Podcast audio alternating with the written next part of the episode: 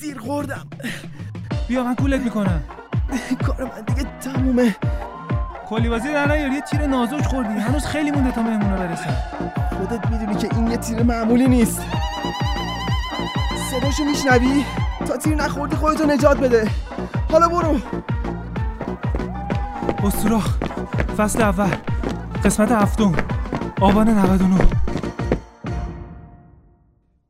سلام. اروسو از قسمت اول یادته؟ دنیا از همون اول قشنگیاش هم داشته. اینجوری نبوده که فقط آشوب و جهنم و این چیزا توش باشه. اروس خدای عشق و کشش جنسی و از این جور خاک برسری هست. اروس مفهوم هماغوشی و زایش رو به وجود آورد. قبلش اصلا از این خبران نبود. اون یه کلاس تنظیم خانواده گذاشت و به خدا و الهه ها در مورد کار گروهی توضیح داد و گفت که اگه دو نفری یه سری از کارا رو انجام بدن همه چی چقدر بهتر میشه. اروس بین خداهای اولیه واسه خودش ارج و قربی داشت. ولی این راویای اساتیر نمی‌دونم چرا چشم نداشتن موفقیت اروس رو ببینن.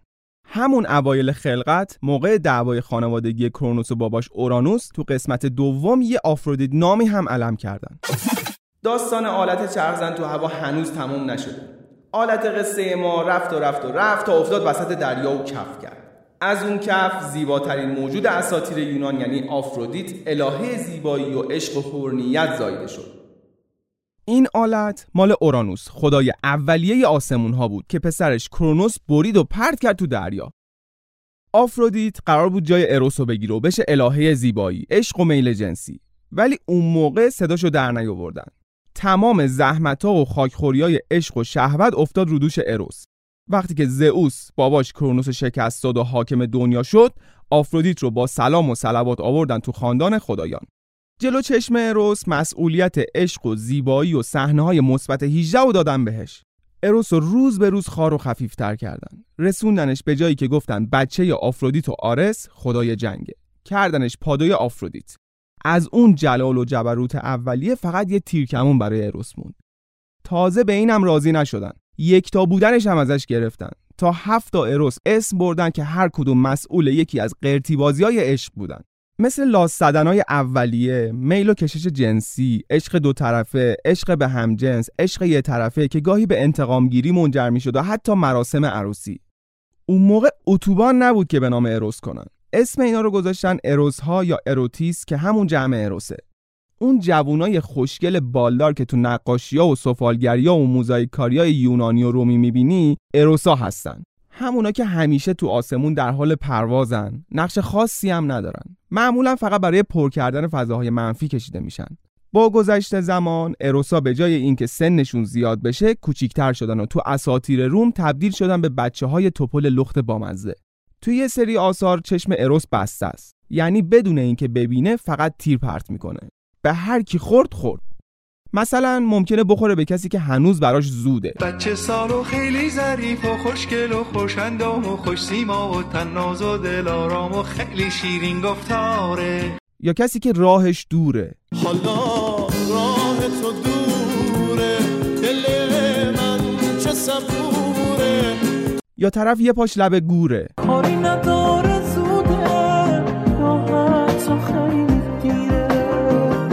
حتی بخوره به مایکل جکسون و عاشق یه دختر لیبریایی اون سر دنیا بشه.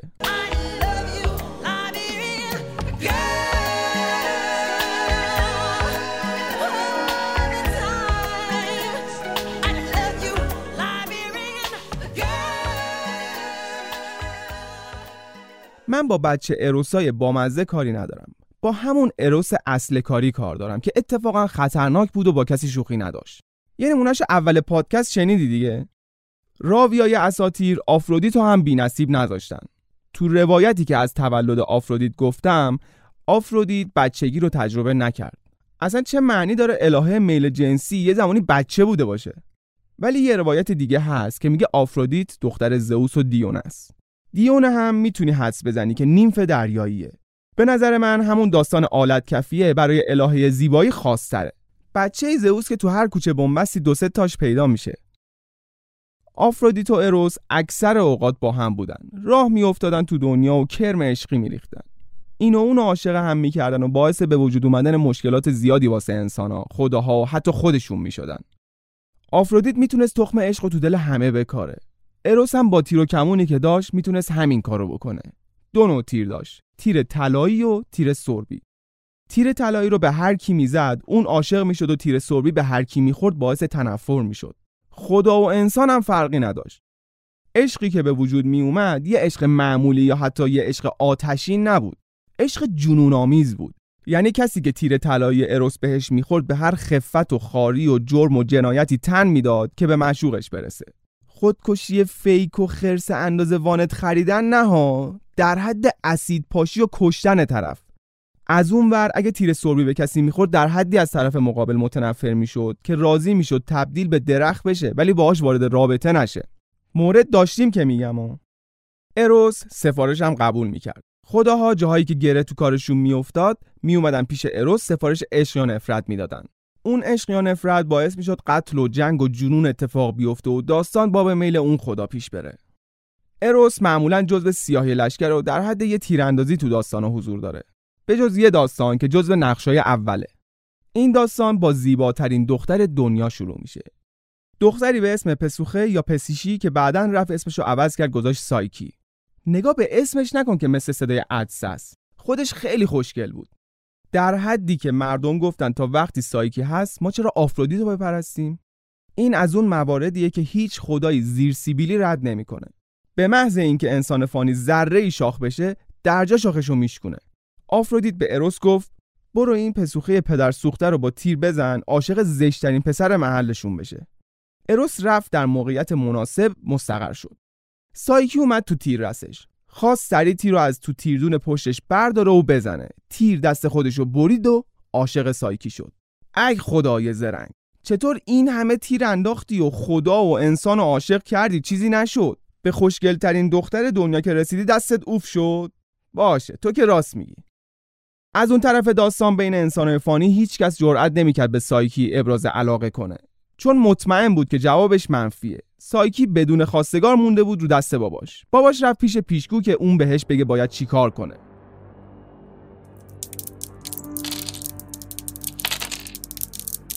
دخترت یه خواستگار داره. ولی این خواستگار یه آدم معمولی نیست. یه دو نه نه نه نه. خیلی بزرگتره یه قول زشت خطرناکه. ولی باید دخترتو بدی بهش. وگرنه تا هفت وعده دیگه روزگارتو سیاه می‌کنه. فردا باید دخترتو ببری به بلندترین جای شهر رو رهاش کنی. آینده دخترت در گروه این کاره. خب وقت دخترت تموم شد. واسه خودت هم بگیرم.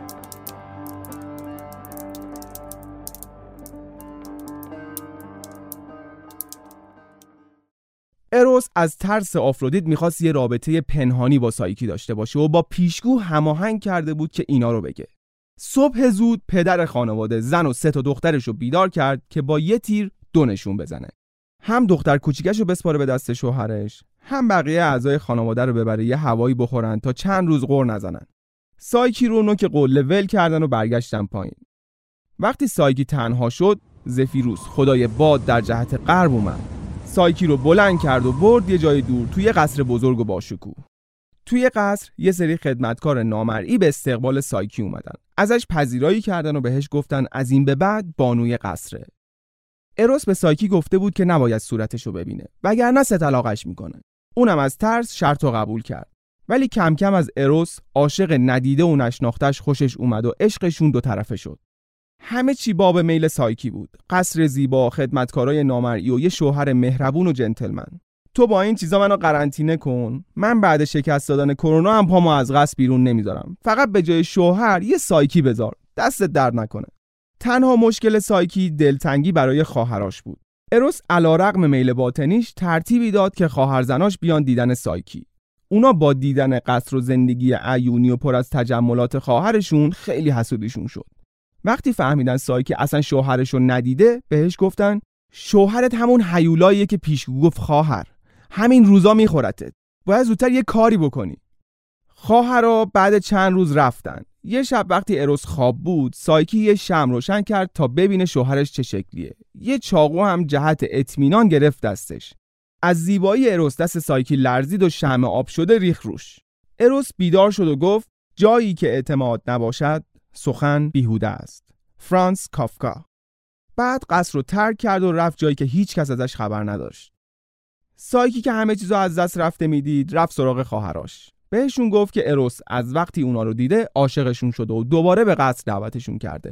باید مثل دفعه قبل از کوه برن بالا. بعد از نوک قله بپرن پایین باد میاد سوارشون می‌کنه و میبرتشون قصر. منتها با باد هماهنگ نکرد. خواهرها از خوشحالی نفهمیدن کوه به اون بلندی رو با لباس شب و کفش پاشنه بلند چجوری رفتن بالا. از نوک قله پریدن پایین و ترکیدن. سایکی بعد از اینکه دلش خنک شد مدتها تو دنیا دنبال شوهرش گشت ولی پیداش نکرد که نکرد.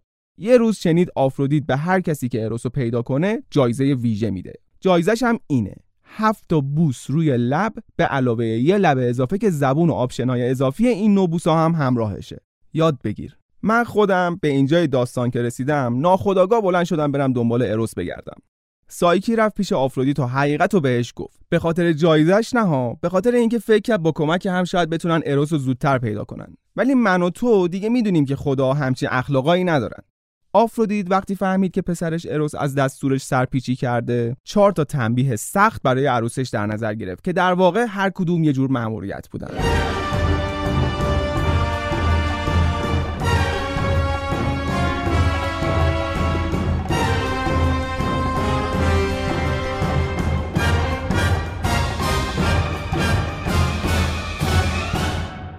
آفرودیت برای مأموریت اول چند گونی قلات و حبوبات مختلف مثل گندم و جو و نخود و این چیزا رو ریخ رو زمین. به سایکی گفت باید همه دونه ها رو تا شب جدا کنه. بریزه تو این ظرفای پلاستیکی با درای رنگی رنگی و بذاره تو کابینه. سایکی همون اول کار ناامید شد و کنار کشید. ولی مورچه ها اومدن دونه ها رو جدا کردن. مأموریت اول با موفقیت انجام شد. آفرودیت برای مأموریت دوم گفت باید یه مقدار از پشمای طلایی این گوسفندای نری که هر روز از کنار رودخونه رد میشن و برام بیاری. این تنبیه به نظر ساده میاد ولی این گوسفندا گوسفندای معمولی نبودن. از پلنگ وحشیتر بودن. هر کی از صد متریشون رد می‌شد بهش حمله می‌کردن. منم اگه پشمام طلایی بود همین کارو می‌کردم. سایکی بازم ناامید شد ولی خدای اون رودخونه بهش گفت گوسفندا هر روز میان از من آب می‌خورن. بشین لب خودم. هر وقت رفتن برو پشمایی که گیر کرده به شاخه درختها رو بردار ببر واسه آفرودیت. اینم از مأموریت دوم.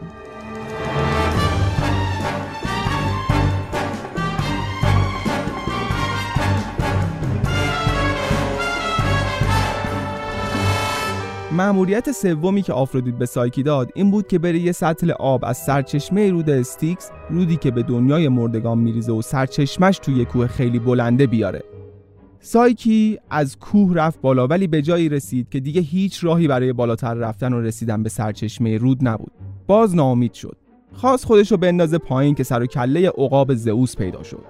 سطل سایکی رو گرفت پر کرد و آورد داد بهش سایکی سطل آب و داد به آفرودیت. آفرودیت دیگه خیلی عصبانی شده بود.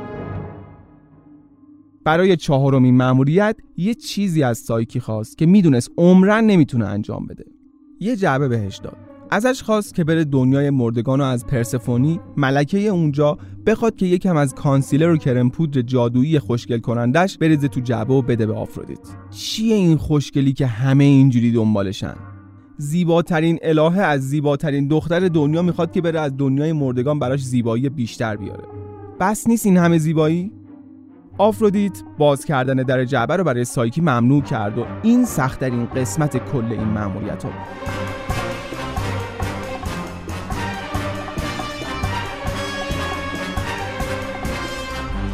اون با یه بدبختی رفت دنیای زیرون و لوازم آرایشی خوشگل کننده رو از پرسفونی گرفت. ولی تو راه برگشت نتونست طاقت بیاره و در جعبه رو باز کرد. به محض باز کردن در جعبه همونجا افتاد و به خواب عمیقی فرو رفت. سایکی سه بار تا سرحد خودکشی پیش رفت. کک اروس نگزید ولی اینجا قانع شد که سایکی به اندازه کافی تنبیه شده و بهتره که از مخفیگاهش بیاد بیرون. رفت پیش زئوس و ازش خواست که پادرمیونی کنه و این زوج عاشق رو به هم برسونه. زئوس به آفرودیت گفت بس دیگه. اروس سایکی رو از دنیای مردگان آورد کوه المپ نکتار و آمبروزیا بهش داد بخوره تا نامیرا بشه. نکتار و آمبروزیا شراب و غذای خداهاست که هر کی بخوره دیگه نمیمیره. بعد یه عروسی مفصل گرفتن و رفتن خونه بخت.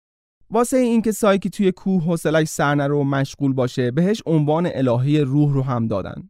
بالاخره یه انسان که عاقبت به خیر شده باشه تو داستانای اساطیری پیدا کردیم. از کارگردانای سینمایی وطن کسی نمی‌خواد فیلم این داستان رو بسازه؟ تهش ازدواج ها فروشش تضمین شده است. بخش جایزه آفرودیت رو عوض می‌کنیم. جاش هفت تا کمک هزینه خرید جهیزیه می‌ذاریم. هر کی خواست دایرکت بده صحبت کنیم.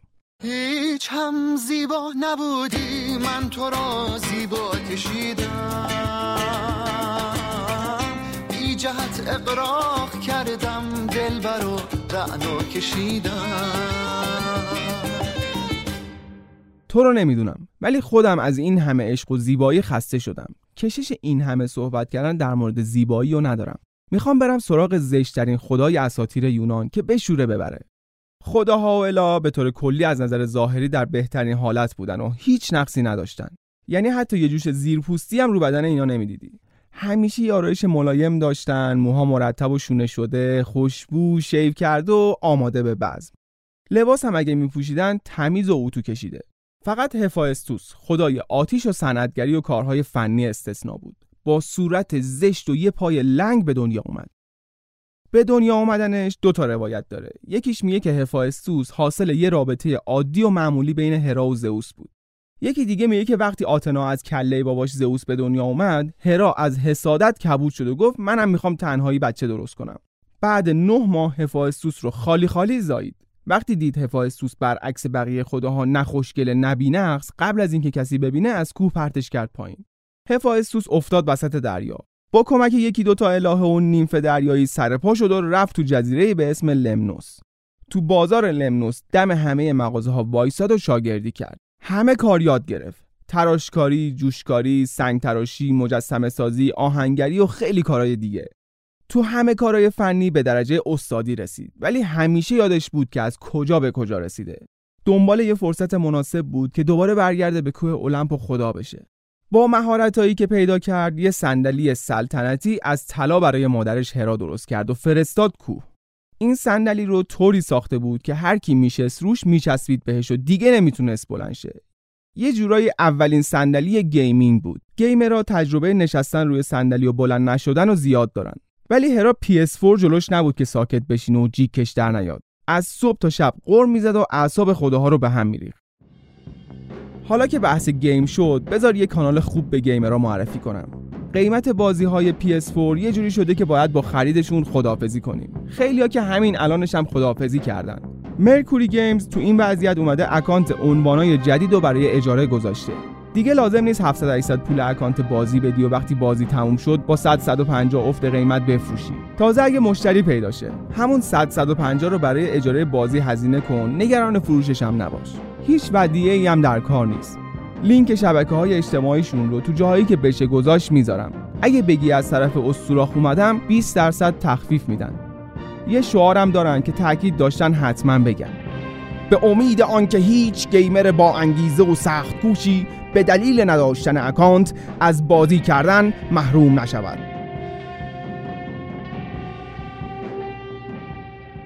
کجا بودیم؟ آها آره هرا نشست رو صندلی و دیگه نتونست بلند شه.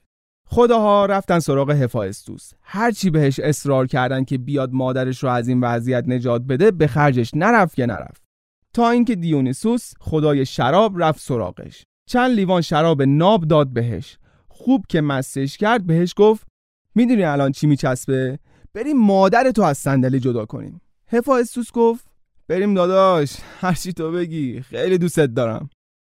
دیونیسوس هفایستوس رو خر کرد. سوار خر کرد و آورد تو کوه المپ جدی میگم دیونیسوس با خر این میره. هفایستوس تو مستی مادرش رو از صندلی جدا کرد. زئوس بهش گفت به خاطر این لطف بزرگی که در حقمون کردی و ما رو از قرقرای هرا نجات دادی تو رو به جمع خدایان راه میدم. خوش اومدی. چیز دیگه ای می‌خوای بگو؟ تعارف نکن. هفایستوس گفت زنم می‌خوام. زئوس گفت آفرین زن چیز خوبیه. شخص خاصی رو مد نظر داری بریم خواستگاری؟ هفایستوس جواب داد آره که در نظر دارم. آفرودیت.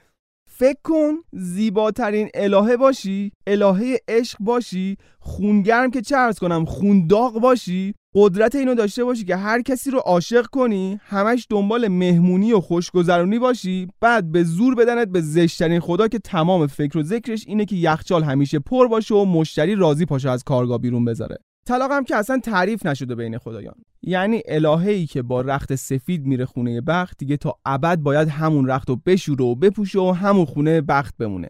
تو این وضعیت چیکار باید کرد؟ من نمی‌دونم چیکار باید کرد. فقط می‌دونم این کاری که آفرودیت کرد و نباید کرد.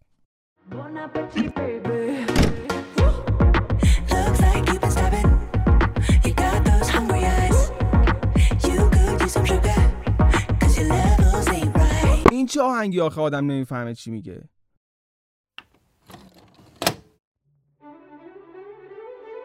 آفرودیت. آفرودیت کجایی؟ میوه خریدم. بیا بشور. من میرم انباری رو مرتب کنم. یه تن برنج سفارش دادم از پارس بیارم. باید براش جا باز کنم. این میوه ها نمونه این وسط خراب شه. فکر کنی فهمید نه بابا حالوتر از این حرفاست. یه ذره دیگه بمون. وقتی میره انباری تا دو سه ساعت بیرون نمیاد. نه دیگه دیرم شده. دو سه تا جنگ هست باید بهشون سر بزنم. تا بالا سرشون نباشم همدیگه رو نمی‌کشن. فقط با شمشیر لاس می‌زنن?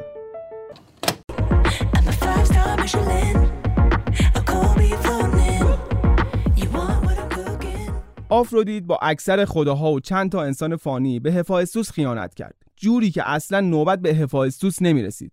هفایستوس خودش رو غرق کار کرد. تو کوه برای خودش یه کارگاه درست کرد و اونجا مشغول شد. هرچی لوازم تزیینی و زلمزینبه و سلاح دست خداها و الهه ها و یه سری قهرمانا می‌بینی مهر استاد هفایستوس بهش خورده. خیلی از کاخهای پادشاه هم زیر نظر هفایستوس ساخته شده. یه سری از چیزایی که هفایستوس ساخت می‌تونستن حرکت بکنن. به سفارش خداها و پادشاهها اسب، گاو، سگ، نگهبان و خدمتکار متحرک از جنس طلا و نقره و برنز ساخت. برای خودش هم چند تا دوشیزه طلایی ساخت که تو کارگاه کمک حالش باشن. بالاخره مدت زیادی از روز تو کارگاه بود. اولین زن به نام پاندورا رو هم که تو قسمت چهارم گفتم هفایستوس به دستور زئوس ساخت. اینجوری بهت بگم هفایستوس همه چیزای به درد بخور و درست حسابی اساطیر یونان رو ساخت.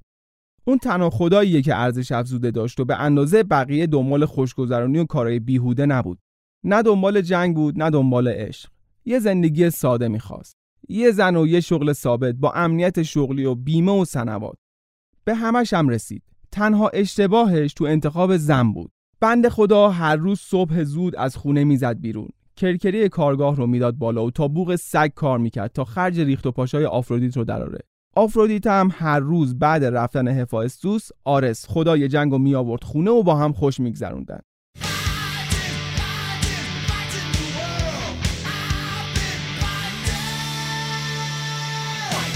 آرس پسر هرا و زئوس از اون بچه های شر بی ادب تونرو بود.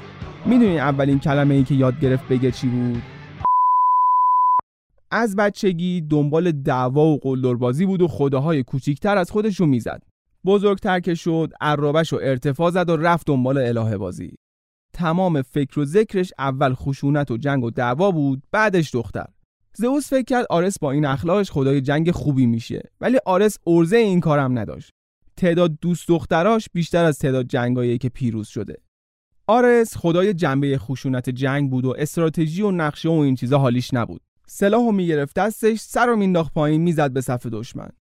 آرس معمولا تو جنگا طرفی رو برای حمایت کردن انتخاب می‌کرد که وحشی تر بودن.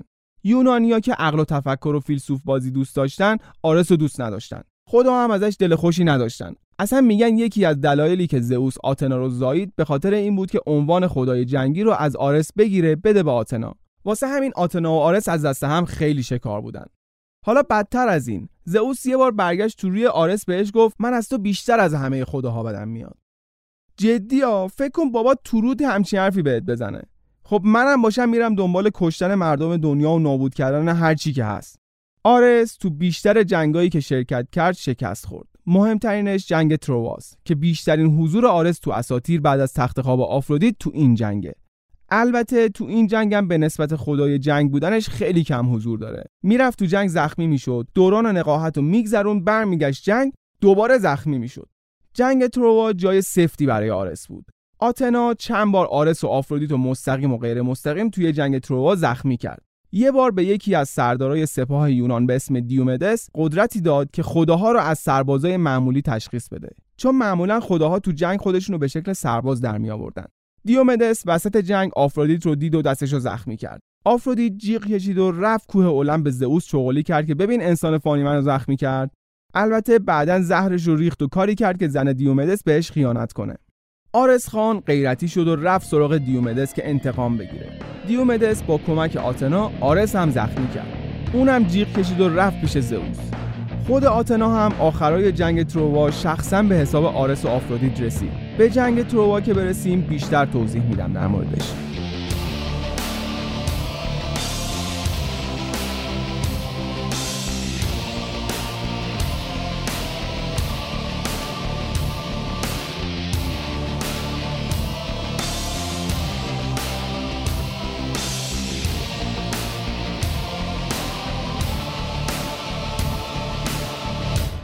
باز اگه آرس فقط از خداها و جنگجوها شکست می‌خورد می‌شد یه جور توجیهش کرد. یه بار دو تا بچه غول صغیر 8 9 ساله به اسم اوتوس و افیالتس تصمیم گرفتن برن کوه المپ هرا و آرتمیس الهه شکار و طبیعت رو بردارن بیارن واسه خودشون. سن و سالشون کم بود ولی هر کدوم تو اون سن به اندازه تایتانا گنده بودن. نقشه‌شون موفقیت آمیز نبود چون کوه شیبش زیاد بود. اینا هم ورزشکار نبودن فقط هیکل گنده کرده بودن. وسط راه بیخیال شدن و برگشتن. تو راه برگشت آرس دیدشون و گفت شما دوتا بیاید اینجا ببینم. تو گولم چیکار می‌کنید؟ مگه نمی‌دونید به جز خدایان هیچ کس؟ چیکار می‌کنید ولم کن! میگم ولم کن! اوتوس و افیالتس آرس رو گرفتن و انداختنش توی ظرف برونزی و با خودشون بردن. آرس یه سال تو این ظرف زندانی بود. بقیه خداها تو اون یه سال در به در تو بیمارستان و کلانتری دنبال آرس بودن. بعد یه سال نامادری قولاب هرمس پیام رسان خداها گفت که آرس کجاست.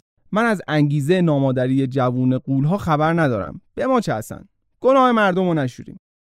هرمس رفت به آرتمیس گفت تو بیا خودتو به اینا تسلیم کن این بیورزه رو آزاد کنیم. یه سال تو دنیا جنگ نشده. حوصلمون سر رفت بابا. آرتمیس رفت پیش اوتوس و افیالتس. بچه غولها سر اینکه آرتمیس مال کدومشون باشه دعواشون شد. آرتمیس خودشو آهو کرد و رفت دقیقا بین دوتا غول وایساد.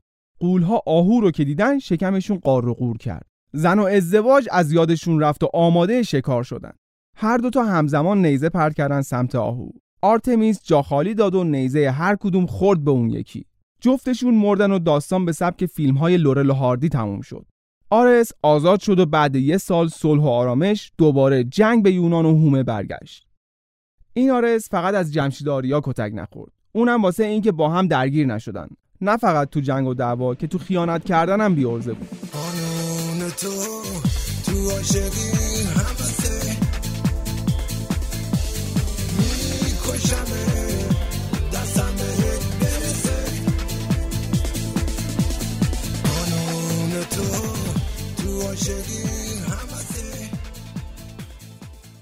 یه روز هلیوس تایتان مظهر خورشید از اون بالا آفرودیت و آرس و مشغول جریان دید.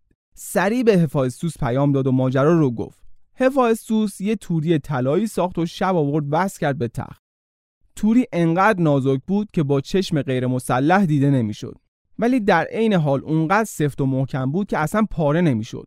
فرداش آرس و آفرودیت تا پریدن رو تخت توی تور گیر افتادن. هفایستوس اومد بالا سرشون یه عکس گرفت گذاشت تو گروه ما المپی های خفن. گفت پاشید بیاید ببینید زنم داره چیکار می‌کنه. من که چیزی ندارم بهش اضافه کنم. این مدل برخورد با خیانت رو فکر نمی‌کردم هیچ وقت ببینم.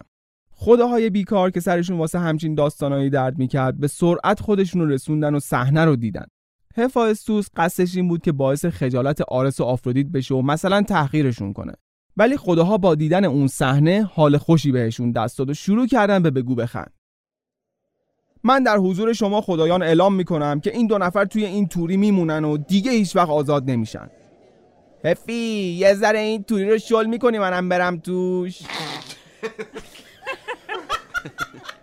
ساکت باشید. این صدای پوسایدون خدای دریاها بود. فقط اون از دیدن آرس و آفرودیت تو این وضع ناراحت شد. به هفایستوس گفت عمو جان اینا جوونن یه خبطی کردن شما ببخش. آزادشون کن قول میدن دیگه تکرار نشه. زشت آخه تو این حالت اینا رو گیر انداختی. حداقل یه توری کلفت‌تر میساختی اینقدر معلوم نباشن. بقیه خدا هم باهاش همراه شدن و هفایستوس و بابت این حرکت سرزنشش کردن.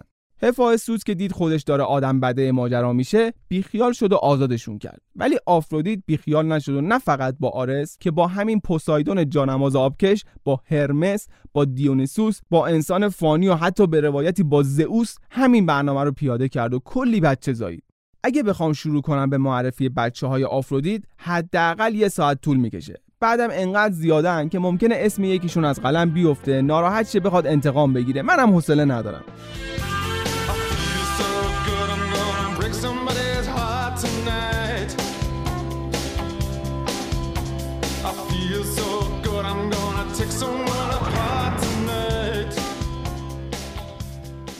هفایستوس همیشه فقط تماشاگر خیانت‌های زنش بود. یه بار تصمیم گرفت اونم خیانت بکنه ببینه چه مزه‌ایه. چی داره که همه اینجوری دنبال خیانتن؟ تو کارگاه دوروبرش رو نگاه کرد و آتنا رو دید. با خودش گفت همین خوبه. دم دسته بعد خیانت سریع برمیگردم سر کار. سعی کرد به آتنا نزدیک بشه و یه حال اساتیری با هم بکنن. ولی آتنا مقاومت کرد. چون اولا قسم خورده بود که باکره بمونه. دوما هفایستوس کیلومترها با کیسی که بشه به خاطرش قسم باکرگی رو شکست فاصله داشت. از هفایستوس اصرار و از آتنا انکار. هفایستوس با همون اصرار به خیانت هم حالی به حالی شد و ریخ روی رون آتنا. آتنا گفت ای چیکار می‌کنی؟ به این زودی؟ واقعا که عجیب غریبی. بعد یه دستمال برداشت پاک کرد و دستمال رو از پنجره کارگاه پر کرد بیرون.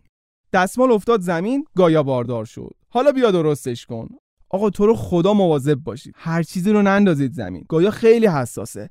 مخصوصا دستکش و ماسک و اینجور چیزا رو حتما بندازین صد آشغال. یهو دیدی گایا قول کرونا اندازه گودزیلا زایدا تو این وضعیت فقط همینو کم داریم.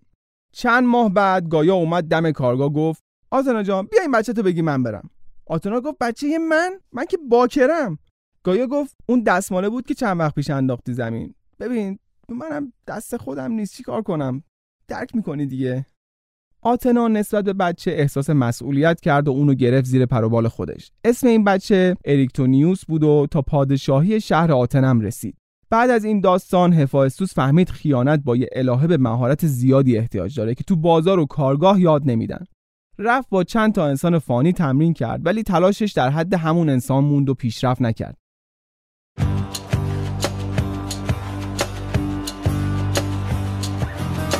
این قسمت دیگه تموم شد ولی حیف از پتانسیل عشقیش استفاده نکنیم. بالاخره منم بار مسئولیت اجتماعی رو روی کولم حس می‌کنم. پیشنهاد می‌کنم این قسمت رو برای کراشت بفرست. بگو حتما گوش کنه. بعد که رسید به اینجا من بهش میگم خانم یا آقای محترم. کسی که پادکست رو برات فرستاده ازت خوشش میاد. اگه تو هم ازش خوشت میاد پیام بده بگو خیلی خوب بود. کلی خندیدم و از این حرفا. بقیهش دیگه با خودتون.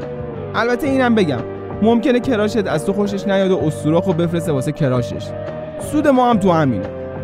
تا خداهای دیگه خداحافظ.